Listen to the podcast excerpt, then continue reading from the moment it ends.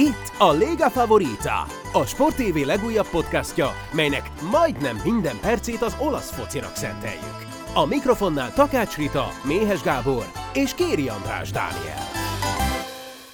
Szép napot mindenkinek! Reméljük, hogy ti kicsit frissebben hallgatjátok ezt a podcastet, mint amilyen állapotban mi most ezt felveszünk. Éppen, hogy lefújták a Napoli-Milán találkozót, és megnéztük az összefoglalót, úgyhogy egészen pontosan tényleg éjfélkor, kedről szerdára éjjel vesszük fel ezt a beszélgetést, és itt maradt velünk Váridi Péter, akivel végigizgultuk az olasz párharcot, a visszavágó mérkőzést, és Méhes Gábor, aki a meccs kommentátora volt.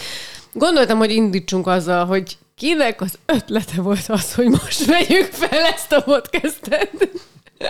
De én első szóra beleegyeztem. Nekem is, nekem is nagyon ideálisnak tűnt. Igen, ezt meg lehetett volna torpedózni. Nem volt, nem volt kötelező.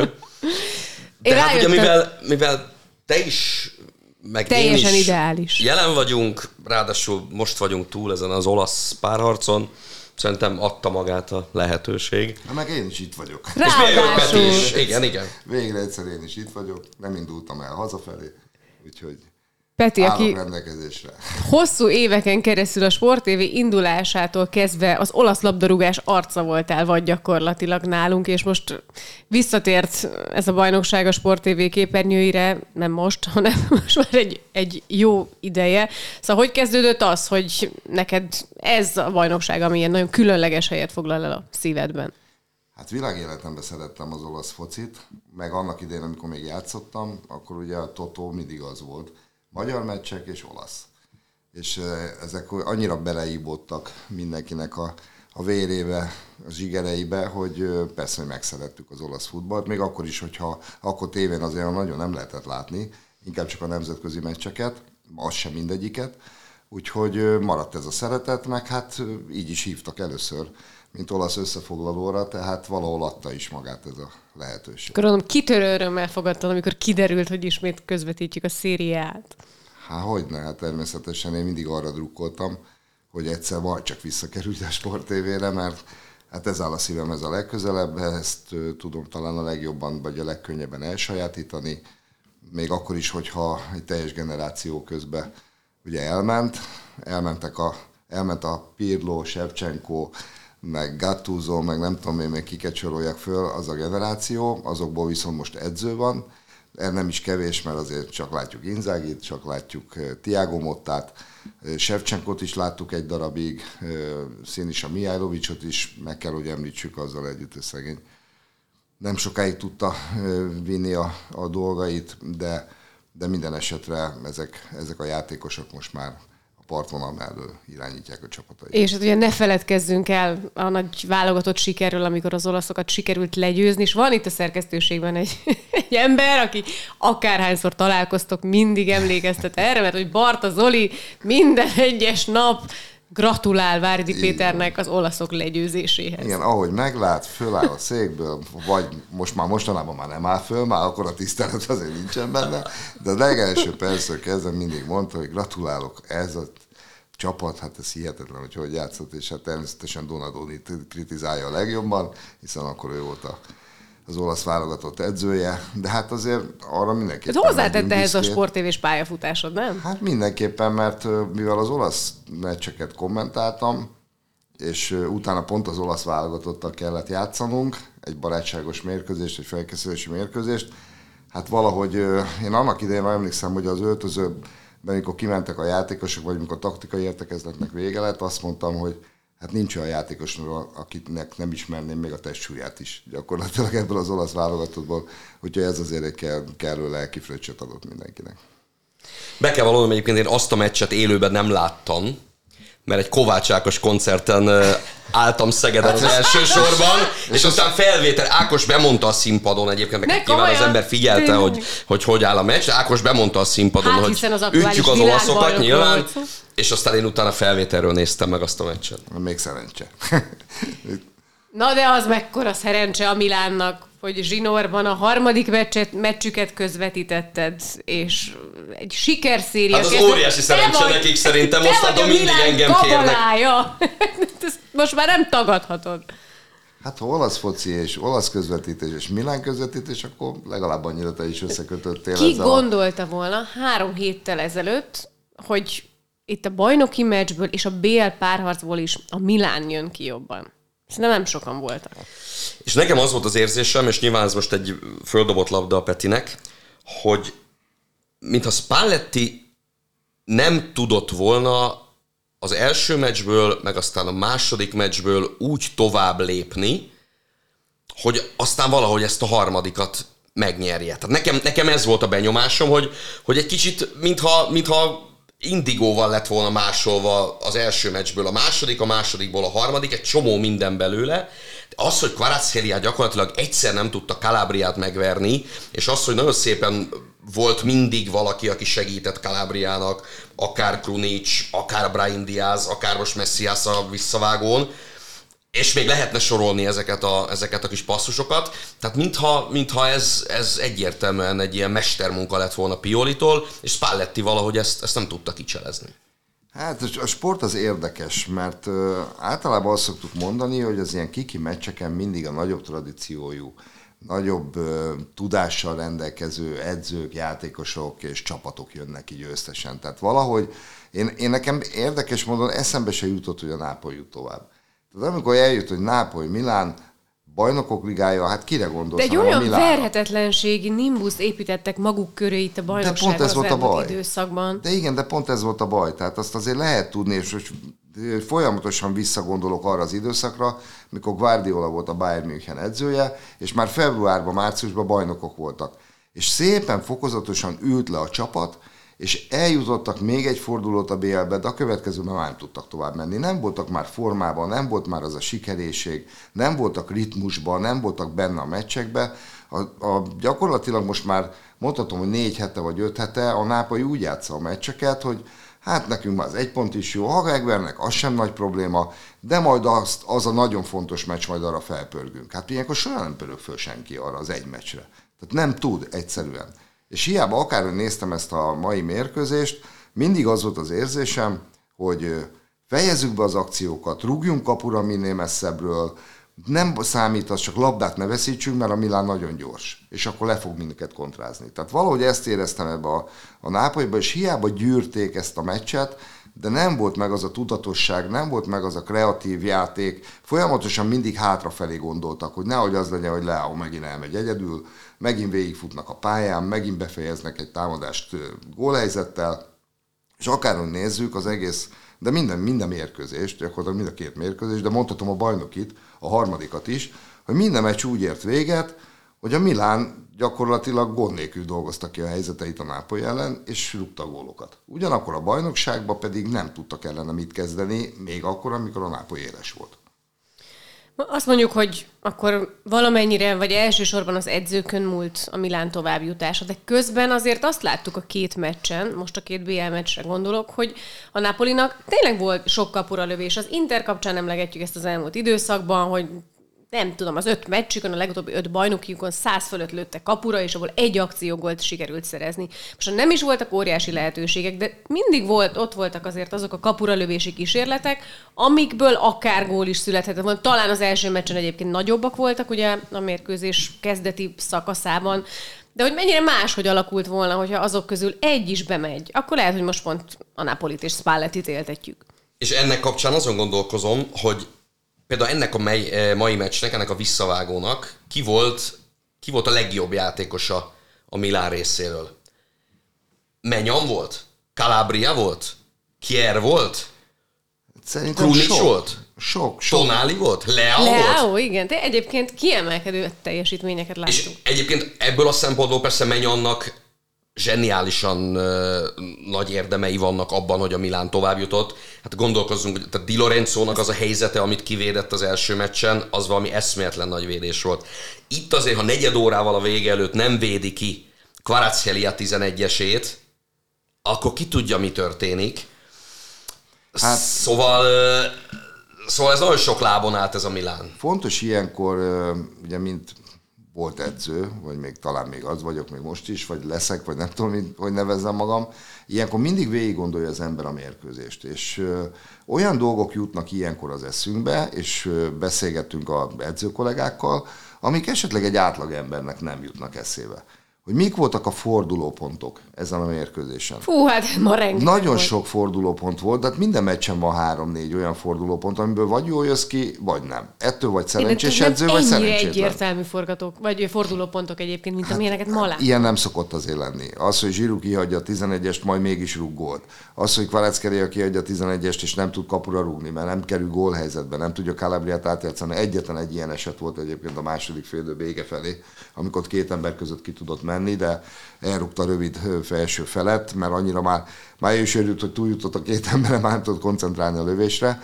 De nekem, nekem mindig Tonáli az, aki, aki elsőnek beugrik ebbe a Milánba. Mert annyi labdát szerez, olyan ütközésekbe vesz részt, és egy picit azzal együtt nem drukkoltam egyik csapatnak sem, nem volt a szívem csücske egyik sem, mégis azt éreztem, hogy Tonáli nagyon viszonylag gyorsan kapott sárgalapot. Hogy ebből hogy fogja tudni azt a játékát végigjátszani, amivel gyakorlatilag most azért csak egy visszafogottabb játékot kell produkálnia, mert az ütközésekben nem mehet úgy bele, mint ahogy általában bele szokott menni, és lehozta ezt a meccset. Persze Kier nagyon sok labdát fejelt ki. Akkor azt mondom, hogy, hogy elől Zsirú mindenféleképpen az eredményessége. Ő neki nem is kell, nem is vár az ember tőle mást. Az, hogy Leo megint gyors volt, megint végig tudott száguldozni a pályán. Mondhatnék még sok, Te- Teo Hernández gyakorlatilag lehozta a meccset úgy, ahogy akarta.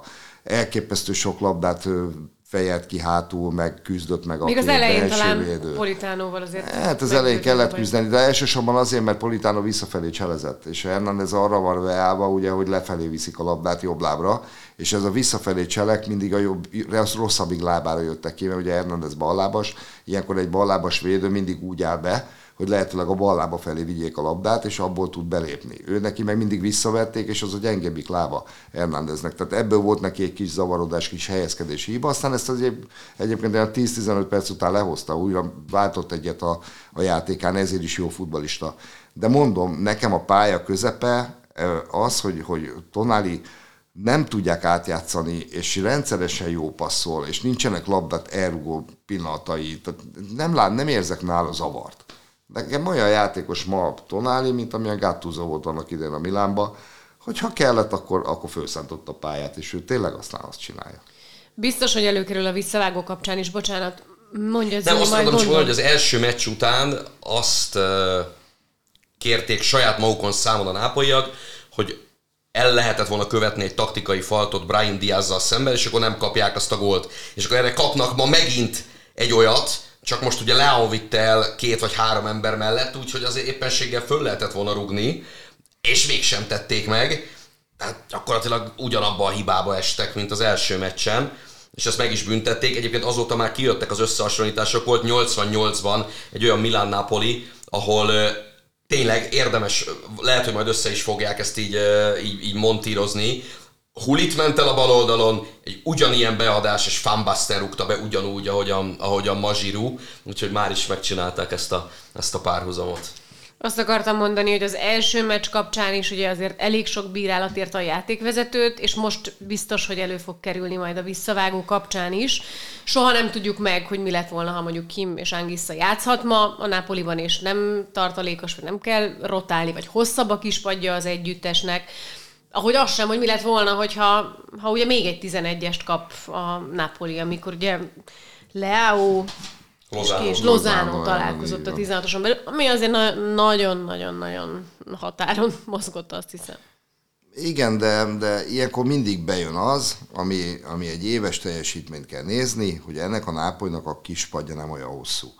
Tehát akárhogy is, azért Spallettinek nem nagyon volt lehetősége az a, a nagy rotációkra. Meg nem is akart egyébként, és, és azért tűnt. tegyük hozzá, igen, kipontoztak két játékosát, ugye Kimet és Angissát, majd mindjárt az első fél időben megsérül a másik két játékos, ugye Rui és ö, Politano? Politano. Mind a kettő úgy néz ki, hogy elég súlyosan, legalábbis Politano a végén nagyon sántikával és mankóval ment le.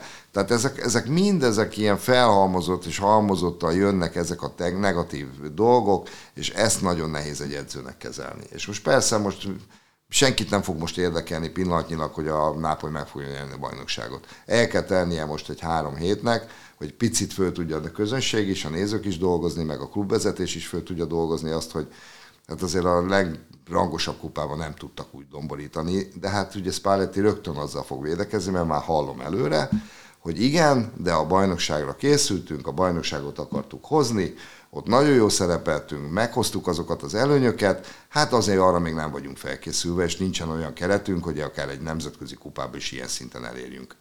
És majd itt jön a ha. És azért ne felejtsük el, jön az Inter meg a Milán, hogy hogy tudnak a négybe kerülni.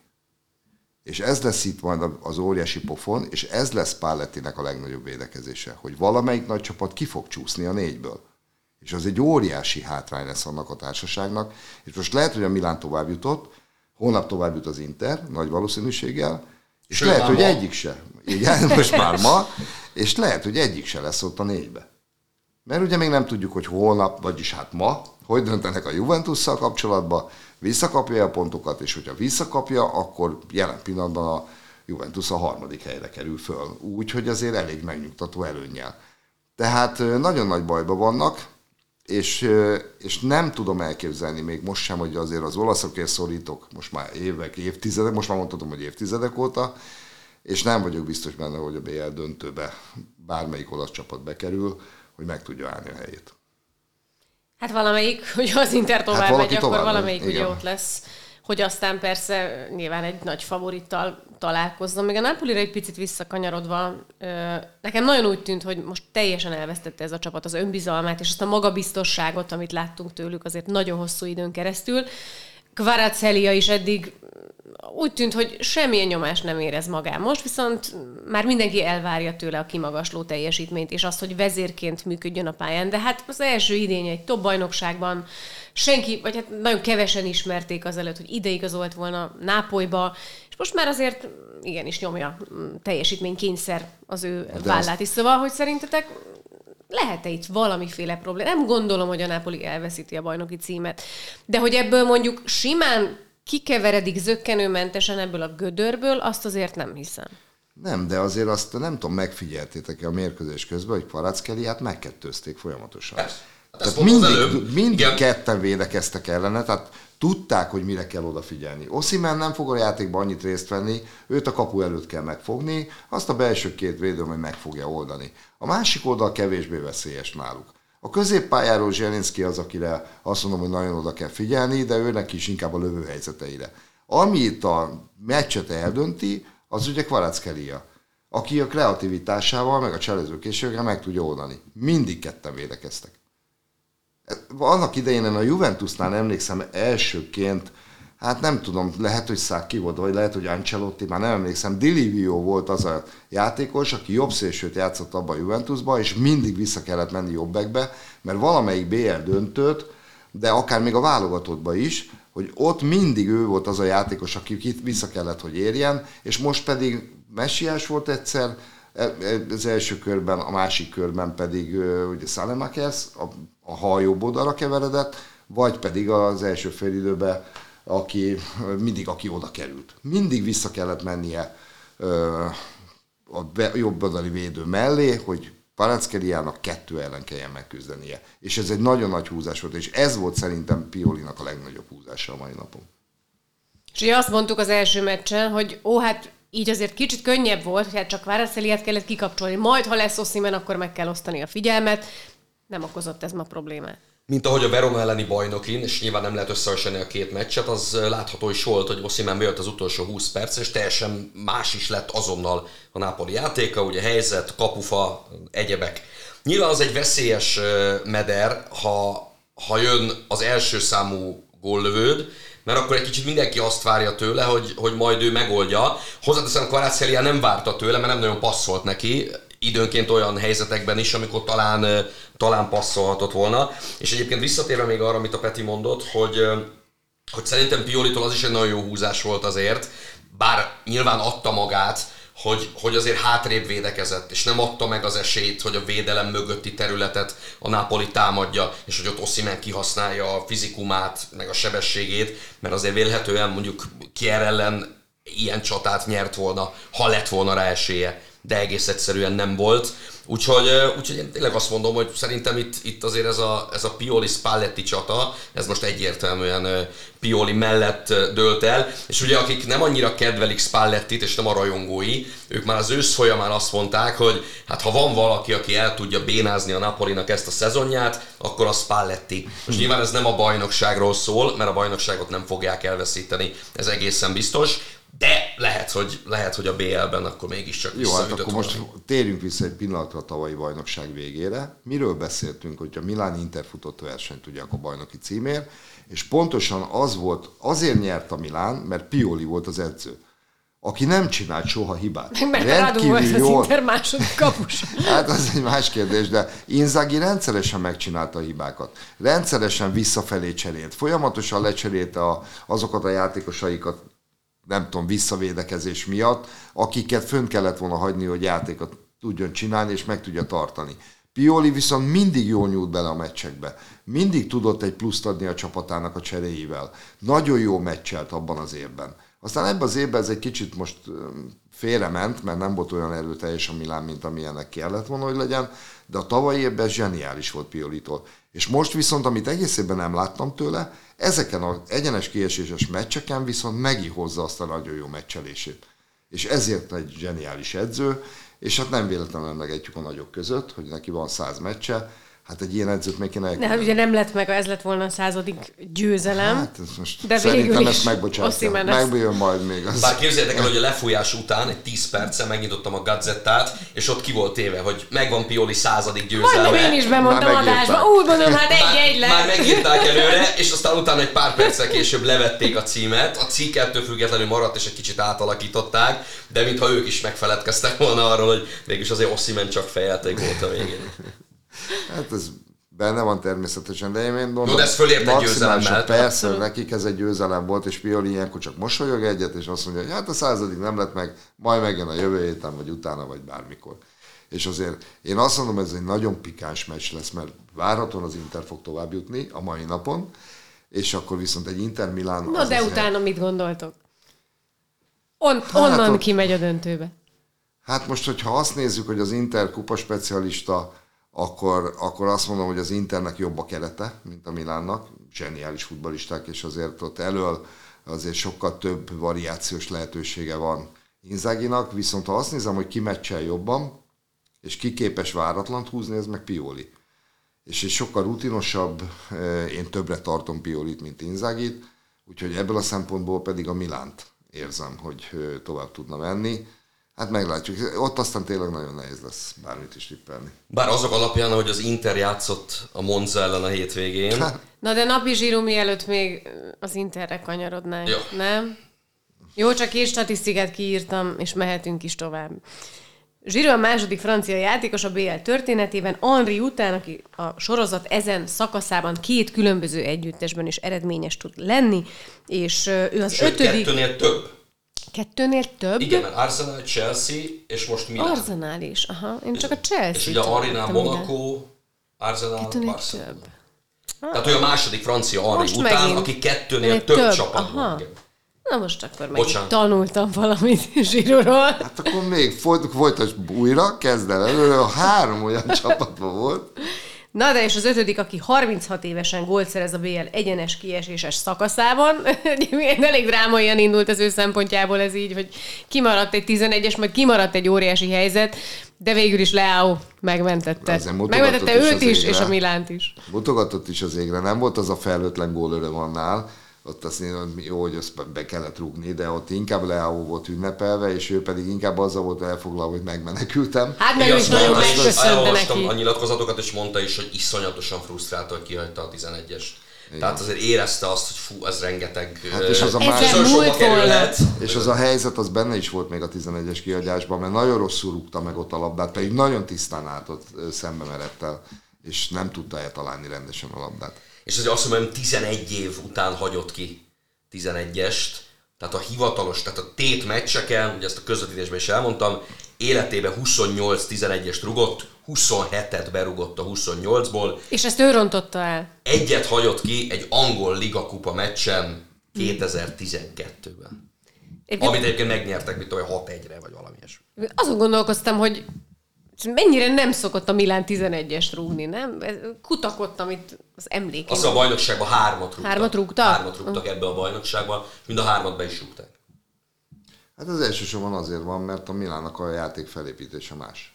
Tehát ők nem játszanak annyit a 16-os környékén. Tehát ők nem tologatják a labdát, nincsenek benne ezek a veszélyforrások az ellenfél védelménél, ők elmennek és befejezik az akciókat. Tehát nagyon gyorsan kerülnek az ellenfél 16-os a környékére, majd figyeljétek meg. Nagyon sokat kerülnek oda, és rendszeresen ezeket el is rúgják, ezeket a labdákat, tehát nem cseleznek már rá a 16-oson belül. Talán egyedül Leo az, akire azt mondanám, hogy ő, ő azért megcsinálja a 16-oson belül a cselt, azt általában el is veszik tőle, és akkor jön egy szöglet, vagy egy bedobás, de nem lesz belőle 11-es. Na de mit csinált az Inter a Monza ellen, azon túl, hogy kikapott? Az egy dolog, de az utolsó edzésem most a Benfica elleni visszavágó előtt, cicázás közben, Onana és Brozovic Valamit olvastam én is. A úgy összekaptak, hogy úgy kellett szétválasztani őket, Jól indul.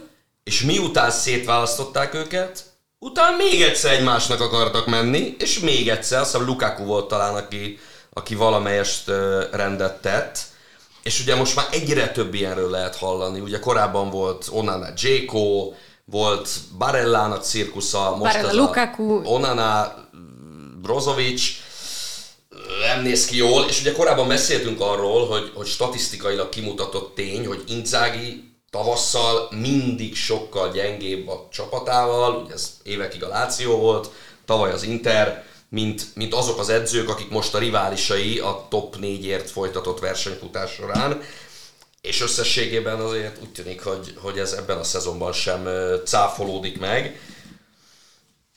Nem tudom, Én nem azért tudom, ti 11 hogy vereség a szezonban az rettenetes. Igen, nem tudom ti, hogy érzitek, de azért attól függetlenül a, legjobb keret szerintem az Interé, és valahogy nekem egy kicsit ilyen művi megmozdulások Inzaginak a partvonal melletti jelenetei. Tehát én nem érzem azt, hogy az olyan hatással lenne a Hát csapat. névlegesen mindenképpen a, a, az Interé a legjobb keret, legalábbis ö, ezekből a csapatokból. Nem tudom, hogy a Juventus kerete az, az, az mondjuk Hát annyiból nem, hogy a csak a esetben. Rengeteg Igen. a sérült. Ez Tehát ha ezt esetben. egész évet nézed, Igen. akkor gyakorlatilag egyáltalán nem állt rendelkezésre legalább hat olyan futbalista, aki Quadraro rendkívül sokáig volt sérült, Kieza nagyon sokáig volt sérült, volt egy jó darabig Vlahovic ő, sérült, a Pogba és akkor nem Pogba egyáltalán nem is játszott. Tehát Di a minőség, Di csomó nagyon sokat kihagyott, tehát most a igazán minőségi futbalisták, akik meccseket döntenek el, hát volt, hogy hetekre. Igen, az hogy optimális esetben Így lehet, hogy össze lehet Optimális esetben össze lehetne, ott azért azt mondom, kreativitásban a Juventus jobb. De, Mert de az azért- Inter kulcsjátékosainak formája és ez a forma ingadozása az egészen, egészen minősíthetetlen. És nagyon érdekes volt, meg miután kikaptak a Monzától, megint úgy nézett ki, hogy na egy újabb ultimátum, Hú, ha a Benfica vicc. ellen kiesés van, akkor Inzaghi azonnal repül. Most már azt mondják, hogy ha a Benfica ellen kiesés van, akkor vélhetően Inzaghi akkor sem repül, legalábbis ez a, a, a pletyka. Szerintem azért nem fognak kiesni. Sűrű lesz a program, egyrészt, mert nem tudnak most már edzőt váltani, viszont azt a lehetőséget hogy körülbelül olyan 5-6 héttel ezelőtt meg lehetett volna lépni. És én azt gondolom, hogy ha, ahogy a világ pontjait nézem, hogy hol jönnek jól az edzőváltások, mostanában nem nagyon sülnek el jól, azért tegyük hozzá, egyelőre most nem tudjuk, még holnap várjuk meg a, a Bayern Manchester City meccset, de hát Remélem. nem úgy néz ki. Remélem nem. nem úgy néz ki, hogy Tüchel csodát tud tenni, de hát ha nézzük a Chelsea-t, nem jött be, nézzük a bayern egyelőre úgy néz ki, hogy nem jött be. Most nem akarok belemenni, mert még akár Magyarországon is nézhetnék körbe ebből a tekintetből. Tehát mostanában nem érzem azt a tudatos edzőváltásokat, ami jót tett volna. Viszont ami jót tett volna az Internek, az biztos vagyok benne, hogy Inzáginak a, a leváltása, és nem azért, mert nem szeretem Inzágit, hanem azért, mert, mert nem érzem a hatását a csapaton. Tehát nekem nagyon szertelenül futballozik az Inter, van egy begyakorolt játéka, de nem váltanak benne. Soha, tehát nem meccsel Inzaghi. Hiányolom belőle azt a váratlan húzásokat, amiket a többi edzőnél látok. Mindemellett annyira sok nagy helyzete van a csapatnak, és annyira sok kapura lövési kísérlete, hogy szóval van az a pont, amikor az edzőmet tényleg tehetetlen, és biztos, hogy a koncentrációval, a fejekben van valamiféle probléma, különben ilyen tendenciózusan ennyi lehetőséget nem hagynának ki. Ebbe igazad van, viszont az edző saját maga is tudja, hogy ezek a helyzetek miért maradnak ki, milyen a hétközi edzésmunka. Egyáltalán hogy áll a csapat egymással. Most hát, itt a vitákra gondolok.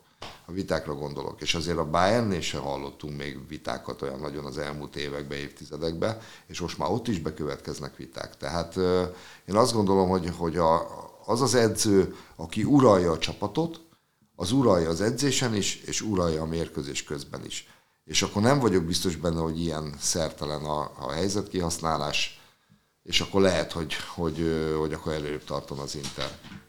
De hát ezt, ebbe ez úgy kéne lenni. És ugye annyiszor beszéltünk arról, hogy mit jelentene az Internek az, ha lemaradna a bajnokok ligájáról.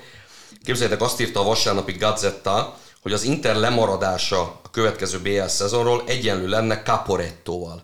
Megnéztem a Caporettói csatát, ugye első világháborúról beszélünk, Olaszország hadba lépése óta a legnagyobb veszteségét könyvelhette el a Caporettói áttörés következtében. 40 ezer halott és 20 ezer sebesült mellett 300 ezeren estek fogságba, 350 ezer katona rendezetlenül vonult vissza, 50 ezer katona dezertált, a vereség olyannyira nagyméretű volt, hogy a teljes olasz hadsereget újjá kellett szervezni. Ezt jelenteni a Gazetta szerint a bajnokok ligájától való távol maradás az Internek, Gazdaságilag nyilván. Hát egyértelmű. Hát azért az olasz csapatok, ha, ha valahol Európában nagy bajnokságokat nézzük, talán az olaszban van a legkevesebb pénz.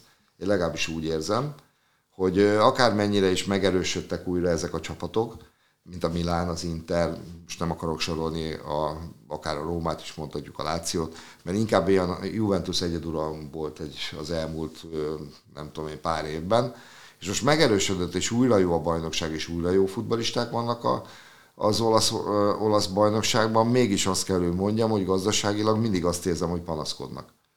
Hogy nincs, nem állnak olyan szinten, mint az angol, hát az angolról nem, nem is lehet. De a Chelsea-nek meg se kotya most, ha Persze, hát a BR-ről, nem érdekli, de a, de a spanyol is előttük jár minden, minden olyan, még azt mondom, még a francia is gazdaságilag, de lehet, hogy még a német is gazdaságilag előrébb tart, mint az olasz. Tehát ő nekik a pénz, ezzel azt akartam csak kifejezni, nekik a pénz tényleg dezertálás, és olyan, mint hogyha újjá kéne szervezni az egész Intert abban a pillanatban, lehet, hogy a, és hogyha nem indulnak el, lehet, hogy akkor megy Lukaku, megy Martinez, megy Brozovic, megy mindenki megy, mert ugye ezek a játékosok ennél többre tartják magukat, mint hogy a bajnokságban játszanak. Most egyébként azt mondják, hogy az Inter már nem akarja Lukaku kölcsön szerződését meghosszabbítani, mert eddig az volt, hogy esetleg ragaszkodnának hozzá. Most már az a, az a hétvége után az az új fejlemény, hogy, hogy Lukaku mehet vissza szépen Chelseahez Londonba, és egyáltalán nem ragaszkodnak hozzá. Hát. Csak hogy hozzanak valamilyen minőségi támadót, ahhoz nyilván nem csak a pénz miatt kéne a BL, hanem a presztízs miatt is. Tehát ez sok játékosnak azért ez kiemelt szempont az átigazolásánál. Igen, és, és egy picit csatolva ahhoz, hogy nem hiszem, hogy az olasz csapat fogja megnyerni a BL döntőt, akármennyire is olasz fog bekerülni. Azért a másik ágon, egy Real Madrid, egy Manchester City, vagy akár a Bayern München egy meccsen, biztos vagyok benne, hogy nagyon-nagyon rossz napot kell ahhoz kifogniuk, hogy egy, egy olyan csapat, mint akár melyik védekezésből tudjon nyerni mert azért azt tudjuk, hogy az olaszoknak mindig az volt az erényük, hogy hátulról építkeztek, kibekkelték a meccseket, és akkor egy góla esetleg meg tudták nyerni. Most viszont ezek olyan hatékony csapatok, olyan támadó focit játszanak, és olyan sztárok játszanak elől, most csak ha Benzemát vagy Hollandot mondom, akkor azért azt kell, hogy mondjam, hogy nagyon-nagyon kevés esélye lesz az olasz csapatnak a döntőbe. Hát ha csak nem a Milán jut be, és ezzel nem azt akarom mondani, hogy ők jussanak be, mert nekem aztán tényleg teljesen mindegy, hogy az Inter vagy a Milán megy be, és mondjuk Menyan hoz egy ilyen dukadamot Igen. esetleg, akkor még Eljutnak bármi történhet. 11-esek, és akkor viszont már bárki nyerhet. Ez benne van a pakliba. Ugye a Juventus is vereséget szenvedett a fordulóban. Egyébként alapvetően az volt a jellemző, hogy akinek itt több felé kell figyelnie, és többszörös a terhelés, annak nem igazán sikerült itt a két negyed döntő közben a hétvégi bajnoki találkozó, úgyhogy pontosan ilyen a Juventus is. Kiegyzeteltem egyébként olyan felvetéseket több meccs kapcsán is, amik kifejezetten egy edzői reakcióért kiáltanak, és a Juve meccsén ugye egyértelmű, hogy Fágyoli lecserélése az a momentum, amiről érdemes beszélni, edzői szempontból, vagy edzői döntés szempontjából. Egészen drámai volt, hogy láttuk a Egyrészt ugye gólpaszt adott gyakorlatilag ugye Defrelnek, és azzal a góllal a Sassuolo legyőzte a Juvét, majd pedig tényleg alig várt pár percet Allegri, talán nem, nem tudom, közvetlenül utána lecserélte Fagioli-t, Fagioli pedig sírva fakadt a kispadon, beletemetkezett a mezébe, az anyai szívem egyébként az, az megszakadt ezeket a jeleneteket látva, sokan próbálták vigasztalni. Szóval, hogy mi vajon ilyenkor igazából a helyes edzői reakció? Lehet egyébként, hogy amúgy is lecserélte volna, de így viszont nagyon nem néz ki jól a játékos szempontjából a dolog. Szóval nem teszi esetleg őt sokáig parkolópályára egy ilyen döntés. Kegyetlen az edzői élet, azt azért hozzá kell tenni. Talán egy saját példával tudok erre válaszolni. Annak idén Újpesten, mikor ott voltam edző, volt egy olyan játékosunk, a Monye, aki szerintem hallottatok már róla, vagy biztos, hogy talán Arita nem biztos, de, de te biztos, hogy emlékszel rá. Egy fekete játékos volt, Monyénak hívták, és becseréltem őt, és 10 perc múlva lecseréltem. És olyan balhét kaptam a közönségtől, hogy azt hittem, hogy nem tudok hazamenni. De most komolyan, pedig elképesztő módon rosszul futballozott, nem azt csinálta, amiért bement, és még ő jött oda hozzám, és elnézést kért, hogy nem tudott ezen a napon ott lenni. De néha fel kell vállalni olyan döntéseket, ami nem biztos, hogy nagyon szimpatikussá tesz egy edzőt, hogy a saját játékosát ilyen szinten lejáratja. És, és ehhez tudni kell, és ismerni kell a lélektanát annak a futbalistának, és ahol én a, rögtön ezután pont neked mondtam, Rita, hogy de nézzük meg, hogy hogy viselkedik a kispadon. Tehát egy edzőnek tudnia kell, hogy használható még az a játékos, aki a hibát elköveti, vagy magába roskad. És hogyha egy játékost lecserélsz, és a kispadon elsírja magát, annak nem lett volna hatása már a pályán. Én inkább azt mondom, hogy későn cserélt Allegri. Mert Miretti is ott volt, és Miretti volt egyértelműen Fagiolinak a cseréje. És Miretti talán nem is tudom, hogy most melyikük játszott több meccset, de mind a kettővel azért találkoztunk már az elmúlt időszakban, és Mirettinek lehet, hogy egy-egy fél időt kellett volna megosztani Fagioli és Miretti között. Lehet, hogy már az, az is volt a reakciója Allegrinek, hogy már le akartam cserélni. És milyen pekhes, hogy pont belekerült egy ilyenbe, és most kell lehoznom egy ilyen szituáció után. Holott, ha ő egy kicsit nem veszik bele a meccsbe, és előbb cserél, akkor lehet, hogy, hogy ezt az egészet megúzták volna. Azzal együtt, hogy nem sokkal utána Miretti is megcsinált egy ugyanolyan hibát, amiből majdnem Csak abban nem lett gól. Csak abban nem lett gól. Hát ilyen az edzői sors, hogy az egyikből lesz, a másikból nem.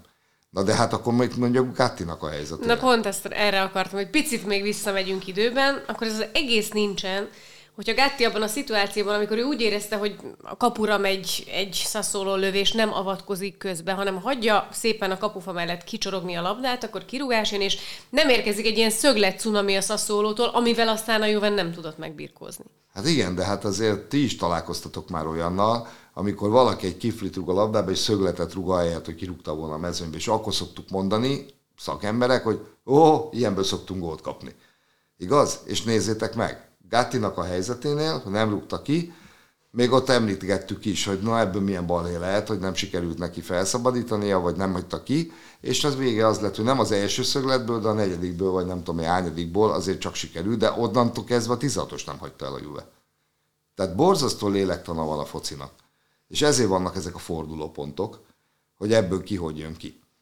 Te mit szóltál Fagioli lecseréléséhez? Tehát mennyire érezhető vajon majd a következő találkozókon, hogy úristen, egyet rontok, és akkor annyi, annyi nekem azon a meccsen, vagy hogy, hogy csapódhat le? Nem, én azt nem hiszem. Meg én azt gondolom, hogy azért ebben a keretben, és azért a, a társak reakciójából is lehetett látni, tehát itt azért lesz majd egy-két ember, aki, aki atyáskodik mellette, meg én nem gondolom, hogy Allegri azért nagyon ráhúzná azt, hát persze, ilyen hiba van, hát bárkinél, hát láttunk már Ahogy. szépségdíjas öngolt is rúgni játékos, tehát ez, ez bárkinél, bárkinél benne lehet. Az én fejemben az motoszkált, az egyik az kicsit gonoszul, hogy ugye Allegri eddig mindig elmondta, hogy de a második legtöbb pontot még mindig mi szereztük a pályán, most már ez ugye nem igaz, most már nem előznék meg a Lációt, akkor se visszakapnák a 15 pontot, zárójel bezárva. És az jutott még eszembe, eszembe, ami történt az év elején velük, amikor ugye kikaptak a Napolitól, és jött a 15 pont mínusz, hogy most kikaptak a Sassuolo-tól, és ma, szerdán, délután fél háromkor kezdődik az a tárgyalás, amelynek a végén eldőlhet az, bár sokak szerint nem fog eldőlni, és megy tovább majd a, a jogi procedúra, hogy visszakapják-e a 15 pontot, vagy sem. De ha mégis eldől, hogy nem kapják vissza, akkor ez, ez ugyanolyan dupla pofon lehet, mint ami, mint ami volt az év elején mm, velük. És, akkor és viszont, amúgy jön a Napoli elleni bajnoki. Igen, és akkor viszont tényleg csak úgy vigasztalódhatnak, ha esetleg megnyerik az Európa Ligát, mert az viszont ö, simán benne van, és akkor azért még mindig meg lehet menteni a szezont. Hát meg egyértelmű, hát ő, nekik azért most akár visszakapják, akár nem, akkor is az Európa Liga most nagyon fontos, hiszen ott vannak a végjátékban. Hát ez innentől ez egy ilyen tapasztalt csapat, mint a, a Juve, mindenképpen nem lett más céljuk, mint ez. És csak egy pillanatra visszakanyarodva erre a szituációra, mert mond, említetted, hogy ugye senki nem bántotta igazán Fagioli-t, a reakciók a játékosoknak, az egyetlen hisztis játékos, aki ütötte a combját, meg elfordult, meg ez Gatti volt. Vajon miért? Lehet, hogy ő is érezte. Biztos. biztos. Lehet, hogy ő is érezte, hogy, hogy ahelyett, hogy megúzták volna, hogy csak egyszer kirúgták volna a félpályára a labdát, csak egyszer dobtak volna egy tacsot az a másik Szerintem magára haragudott. Abban a pillanatban megúszta volna az egész szituációt, és biztos vagyok benne, hogy ő is ugyanúgy érezte, hogy ő hibázott annál a szituációnál. És ezért volt a két játékos ilyen lelki állapotban. Hát ilyen a foci. Edzői döntések sorozatunkban tovább lépünk. Egyébként ugye a Milán rotációját is be szerettem volna idehozni, de végül megkaptuk a választ, tehát Pioli nagyon helyesen döntött, hogy beáldozta a hétvégi bajnoki találkozót. Hát várja ugye... ezzel a helyes döntéssel még. Hát szerintem ez a BL elődöntő, ez most már ez most már alátámasztó. Igen, de ez ugyanaz, amit beszéltünk, ugyanaz. hogy hiába van BL elődöntő, sőt, hiába van BL döntő, ha nem, lesz ha nem négy. leszel négybe a végén, és ugye beszélünk arról, hogy vélhetően lesz egy Milán-Inter BL elődöntő, de most nagyon úgy néz ki, hogy lesz egy Milán-Inter a harmadik, vagy mondjuk a negyedik helyért és a bajnokok ligájáért a következő Há, hetekben.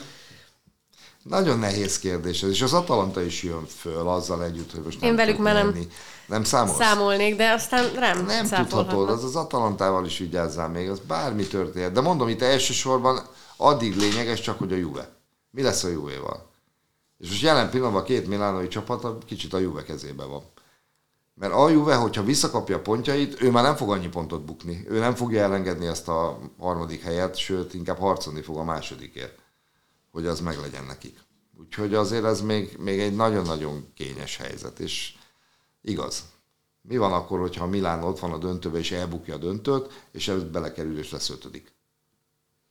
Akkor most hogy, hogy értékeljük majd a végén? A tavalyi bajnok nem tudott a négybe kerülni, nem tud indulni a nemzetközi kupába, legalábbis a B. És múlik majd a Bolonya ellen nem megszerzett két ponton a hát, cserecsapattal. Hát, hát persze. Hát, hát szerintem ez... a, egyébként ugye Milán ugyanolyan hullámzó, mint az Inter a bajnokságban, tehát ott egy meccsre azt hiszem nem fogjuk tudni ráhúzni, hanem a sorozatra, amikor ugye több meccsen keresztül nem jönnek a győzelmek. Nyilván ez a Pioli döntés akkor lett volna igazán meleg, ha ma kieste, illetve tegnap kiestek volna a Napoli És nem ellen, lesz meg négyben. És még a négybe se kerültek volna a bajnokok ligájában, tehát akkor az. De ugye a bajnokságban se úgy. Meg ott sem, akkor azért húzós. Igen, csak a sors ismétli önmagát. Tavalyi bajnoki cím mikor dölt el?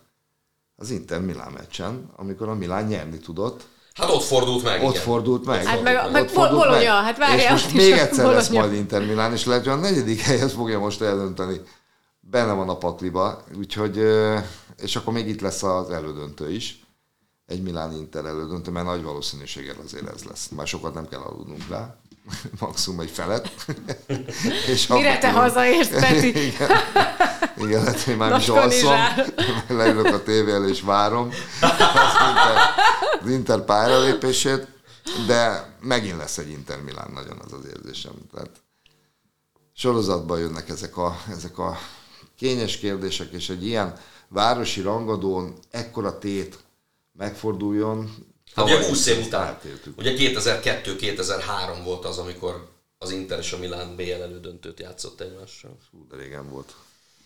És akkor ugye a Milán meg is nyerte a BL-t végül. Mert két nem túl jó meccsen ugye kiütötték az Intert, és aztán egy még annál is rosszabb meccsen megverték a Juventus-t a BL döntőben. Hát jó, hát ha olasz-olasz játszik, az általában ritkán jó meccs, bár a maira nem Ez a kettő nem volt rossz, igen. Ez a kettő. És a tegnapira nem panaszkodhatunk. Tegnapira meg a múlt hetire, igen. Nem panaszkodhatunk. Ez így van. Nagyon gyors Mourinho. Mm, A Róma Udinéze meccs ugye 3-0-as római sikerrel zárult, csak hogy maradjon időnk a Lációra majd még itt a- az adás végén. Itt ugye az, a, az edzői döntés része az ennek a történetnek, hogy ugye 11-es lőhetett a Róma, ez zsinórban egyébként már a negyedik tét meccsén fordult elő a csapattal, egyébként is elég sok 11-es lőhetett már a bajnokságban. És úgy döntött Mourinho, hogy ezután ne Pellegrini lője, aki ugye a Feyenoord elleni Európa Liga meccsen kihagyta a 11-est, és egyébként is a szurkolóktól szóval nagyon csúnyán, csúnyákat és sok, sokat kapott. Krisztántét küldte oda, vagy hát ő lőtte a büntetőt, aki egyébként eddig a szériában kettőből kettőt kihagyott, és most is hibázott. De azt mondta Mourinho a meccset követően, hogy nem akart ekkora súlyt tenni Pellegrini vállára, hogy egyébként is most megtalálták őt a szurkolók, és akkor még egy ilyen sorsdöntő pillanatban, kiélezett helyzetben az ő kezében van a csapat eredményessége, hogyha azt mondta, hogy ha vezettek volna, akkor viszont vele rugatta volna. Hát persze, és hogyha azt nem nézzük, hogy Krisztante milyen jó passzoló játékos, és gólpaszt adott Bolvénak. Hát ő is kapufára rúgta, és abból egy gólpassz lett.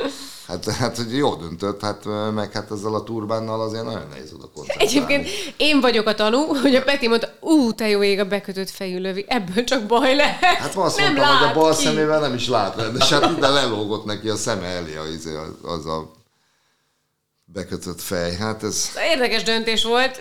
Ö, Mourinho-tól most mit gondolunk most, ez bejött vagy ugye? nem jött be? Mert hogy Pellegrini aztán végül is akciógolt szerzett. Hát bejött, mert Pellegrini gólt rugott, Krisztante gólpaszt adott, és a meccset megnyerték. Hát most ez, ez a, erre mondja azt a. Mourinho, ezt nem kell magyarázni. Hát mit magyarázol ezzel? Hát egyébként ezen a 3 0 végképp nem kell semmit magyarázni, ráadásul ők úgy tudtak nyerni, hogy közben amúgy ugye, szerepelnek Európában, bár ők hátrányból várják majd a visszavágót. Kicsit azt sajnálom, hogy nem az Udinéze kapott olyan 11-est azért a kezezésért, amiért a Róma kapott 11-est, mert ettől megőrülök, és persze most nyilván rám sütik azt, hogy azért mondom ezt, mert a Róma kapta a 11-est, és hogy nem a szívem milyen csücske a Róma. Tehát az, amikor egy fejes egyenes vonalba megy, és négy méterrel kapu mellé menne, és hozzáér a védő kézzel, és azért 11-es jár, az szerintem egy marhaság. És mondom még egyszer, ez fordítva lett volna, és az Udinéze kapja, ha a Láció kapja, akkor is azt mondanám, hogy ez egy marhaság. Mert itt szó se lehetett arról, hogy bármilyen szempontból ment volna a kapu felé, tök egyenes vonalba megy egy labda, négy méterrel elkerülte volna a kaput, és nem tudom, kettő és fél méter az alapvonaltól beleér a védő, és 11-est adnak érte, ez szerintem ez, Igazad ez van, rettenet. de akkor segítsél benne, melyik volt az a nemzetközi meccs? Nem a Paris Manchester Saint-Germain? Manchester United. Így van. Igen. Ahol egy olyan lövés, ami az utolsó percben le is fújta volna a meccset a, a játékvezető, felszabadító lövésként rugott egyet kapura, elment volna 15 méterre fölé, és eltalálta a kezét a játékosnak. A 16-oson belül. És 11-es, és azzal gyakorlatilag megfordult minden. Igen, de az, sőt, hát az ugye ott, ott a. Manchester United tovább jutott Azzal- azzal. Igen, De közük nem volt a meccshez. ez igaz, de arra még lehet azt mondani, hogy az a labda az valamilyen szinten elindult a kapu irányába. De ez a labda még csak a kapu irányába sem ment. annyiból volt könnyebb helyzetben, hogy az a 16-os épp hogy belül Igen, volt, és ott igen. volt kéz, itt meg már az Igen. alaponattól egy méterre, meg tudjuk, hogy Láció szurkoló vagy, tehát sok mindent össze hogy ezért, tudtam én, hogy rám lesz sütve, pedig Isten az atyám, hogy nem ezért mondom. De hát, Hát valóban egyébként igazad van, de hát most ezzel nem mit kezdeni, a Persze. ez ilyen. Van Értem. igazságtalansága. Értem, meg akkor nyilván most akkor hogy centizgetett, hogy akkor miért adsz 11-es, miért nem, ez a, ez a tiszta, de ez, de, ez, de ez szörnyű. De hát szerencsére nem csak a Róma nyert a fővárosi csapatok közül simán a hétvégén. Feldobta a labdát. Szóval Kiről a, beszélsz? a Láció a speciál ellen nyert, úgyhogy a fordulóból ő, azt hiszem, hogy ők jöttek ki legjobban. 3-0-ra egyébként szintén, mint a Róma. Volt némi segítség a speciáltól Ampadu révén, akinek hát nem élete meccse volt ez. De egyébként ez zsinórban a negyedik bajnoki győzelem, nyolc veretlen találkozónál tartanak szárjék, úgyhogy ahogy a Napoli csak maga vesztheti el a bajnoki címet, így azt hiszem szép lassan a Láció és a második pozíció kapcsán is elmondhatjuk ezt. Igen, tök jó lenne másodiknak lenni egyébként, mert a 2000-es ö, bajnoki cím óta nem volt második a Láció, tehát azóta a harmadik hely volt a, a legjobb eredmény a csapattól.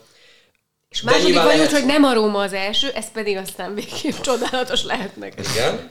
De volt, akkor hagyd kérdezzek bele, volt már ilyen, hogy a Róma és a Láció dobogon végzett egy évben? Mind a kettő? Mert én, én tegnap Hát ezt- megmondom, ne, tegnap előtt, nem tegnap, tegnap előtt keresgéltem ilyet, mert érdekelt, mert mindig úgy éreztem, hogy a római csapatok vagy az egyik volt nagyon jó, vagy a másik. De egyszerre mind a kettő, hogy dobogó lett volna, nem emlékszem, és nem találtam olyat, hogy, hogy lettek volna. Hát ezt meg kéne néznem, a következő adásra megígérem, hogy, hogy Mert, megnézem. mert ez most már csak a kíváncsiság furdal, mert azért mindig volt közöttük igazán nagy különbség. Vagy az egyik, vagy a másik javára. Ami egyébként külön öröm, most itt a második hely mellett, hogy ugye a jelenleg ötödik helyen álló Interrel szemben viszont 10 pont az előny, tehát ez most azért egy elég jó esély arra, hogy meg legyen a, a bajnokok ligája. Viszont ami elég szomorú esemény volt ugye a hétvégén, ez Immobilének ez, a, ez az autóbal esete, és azóta is zajlik a vizsgálat, mert mert mindenki azt hitte... Már az eset kapcsán, vagy immobilét vizsgálják? Immobilet kiengedték, két napig bent tartották, Igen, ugye és a bordája. kedden kora délután kiengedték, uh-huh. tehát szerencsére oké. Okay. Most úgy néz ki, hogy lehet, hogy csak a hétvégi meccset kell kihagyni, és nem reménytelen, hogy a jövő hétvégén az Inter ellen esetleg játszik. Azt mondják, hogy napokkal korábban már a római taxisok, meg az emberek között ment a hír, hogy ott abban a kereszteződésben, annál a lámpás résznél, ott nincsenek jól összehangolva a lámpák, és hogy egész egyszerűen van olyan, hogy mind a kettő, az autósnak is, meg a villamosnak is zöldje van. Elvileg most ezt a, ezt a hatóságok cáfolták, hogy bármiféle ilyen típusú probléma lenne, de mondom még egyszer, visszakeresték, hogy, hogy egy csomó taxis, meg egy csomó arra járó mondta azt, hogy egy hajszálon múlott, hogy nem ütköztek össze a villamossal. És a másik, ami hajszálon múlott, és ez drámai, ugye a két kislánya volt eh, Immobilének a, a kocsiban, hogy hogy azzal a nagy batárautóval indultak el aznap reggel, mert általában ment a varia, hogy azzal menjenek, vagy pedig a kicsi autóval, amit egyébként is ilyen kis városi rohangáláshoz használnak, és azt mondta Immobile, hogy ha a kicsi autóba ülnek be, és nem a nagy mellett döntenek az utolsó pillanatban, akkor nem biztos, hogy, hogy, hogy így megúszták volna. Szerencsére minden rendben van, de, de azért ez egy elég, elég rossz történet. Igen, ugye elsőre, hogy olvastam, jó, mindenki egészséges, hál' Istennek nem történt nagy baj, és valahogy az ember úgy, úgy, úgy megnyugsz, és aztán belegondolsz, hogy jó, egy villamossal ütköző, úgyhogy gyerekeid ott ülnek, az rettenet. És Hát nagyon ez, ez azért benned marad. alakult. Tehát azzal együtt, hogy nem lett nagy probléma, örüljünk neki, de benned marad.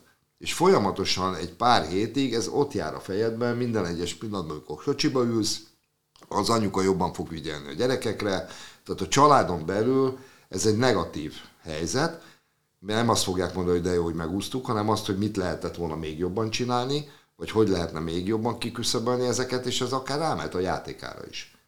Tehát azért ennek vannak lélektani ö, fordulópontjai az Egyébként ilyen ugye annyit kénytelen kihagyni sérülés miatt, és akkor bejön egy ilyen eset is.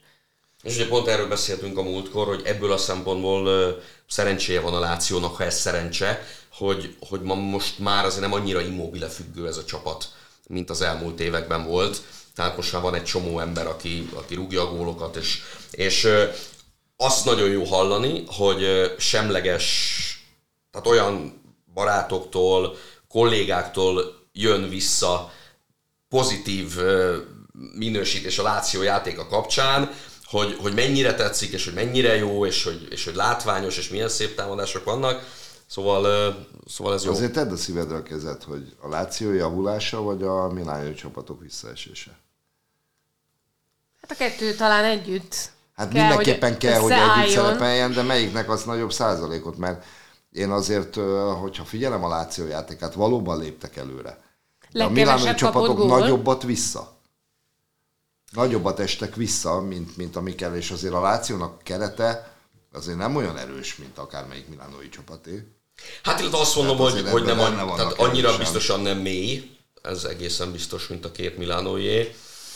Nyilván kell hozzá, természetesen, de azért ez a védelem, ez egészen pofás, Provedel Hát tök jó nincsen, véd. baj, azzal nincsen baj a védelem. Luis Alberto jól játszik, most Sanchez, a Milinkovicsnak is van egy-két jó meccse. Öm, meg hát, figyú, mégis verjük, mennyivel? 8 ponttal, meg 10-zel a vélhetően két BL elődöntőst. Na most ebből nem szeretnék nagyon messze menő következtetéseket levonni, hogy ez mit jelent, úgy egyébként, mert Jó, azért hát inkább csak- Európába beárasztani, Hogy a csak mondod a Feyenoord, meg az Alkmaar, igen. A bajnokok ligája. De nem baj, ez most így jó, azokat az ellenfeleket kell megverni, akik jönnek, és, és akiket uh, éppen, a, éppen a sorsolás a csapat útjába kerít, úgyhogy... Hát én se gondoltam örülök. komolyan, inkább csak kis froclizás volt ez a részemről, de nem vitás, hogy bár én megmondom őszintén, Szárit nem szeretem, nekem túlságosan sablonos, ezzel a jegyzetelésével, meg, a, meg hát igazán ő tudjuk, hogy nem volt ö, igazán senki már a futballban, hanem ezt így, így tanulta, ezt a szakmát. Ahhoz képest azt gondolom, hogy szépen épít csapatot, és nagyon következetes, de azért őtől sem várhatunk olyan nagyon nagy fordulatokat a mérkőzéseken, mindig posztra cserél, mindig ugyanazokat húzza, és, de viszont ez is eredményes tud lenni, mert felőrli az ellenfeleket, legalább. Tehát pozitívat el lehet mondani róla, bár nem szeretem. És azért azt tesszük alapul, hogy akár a Bár tavalyi nem akarsz. szezonban, akár a tavalyi szezonban, akár ennek az idénynek az, az elején, hogy honnan, hova jutott ez a csapat játékban, akkor szerintem az viszont nagyon dicséretes. Persze, persze, hát azért a következetesség az hoz sikereket, csak amikor a minőséget összerakod a, a tanult focival, akkor azért általában a minőség, a kreativitás azért tud nyerni, mert bizonyos csapatoknál azért pont azzal tudsz jobb lenni, hogy van egy-két olyan játékosod, meg egy-két olyan begyakorolt sémád, amik, amik azért hoznak váratlan fordulatokat. A Láció pedig egy nagyon sarkos, nagyon egyenes, nagyon megszerkesztett társaság, de ez most ebben az évben jól sül el. És ugye az van, hogy sikerült kétszer megverni a Rómát, egyszer a Napolit, egyszer a Milánt, már egyszer az Intert, egyszer az Atalantát, tehát hogy azért az élcsapatok közül Á, egyszer olyan. már mindenki beszaladt az utcába. Hát tehát akkor Hajrá. még egy, még egy ilyet megcsinálnak, már meg is érdemelték. Hát persze. Legyen ez a végszó, mert hogy éjjel egy óra, úgyhogy megyünk, megyünk aludni, Peti még mondjuk nagyjából négy Megyünk, körül. Vezetünk még egy kicsit. Nagyon köszönjük, Peti, hogy itt voltál, és Jó, hogy időt, köszönöm. időt szakítottál köszönöm szépen. ránk, nektek hallgatóknak pedig köszönjük a figyelmet, jövő héten is jövünk majd. Minden jót mindenkinek, sziasztok! Sziasztok! Sziasztok! A műsor a Béton partnere.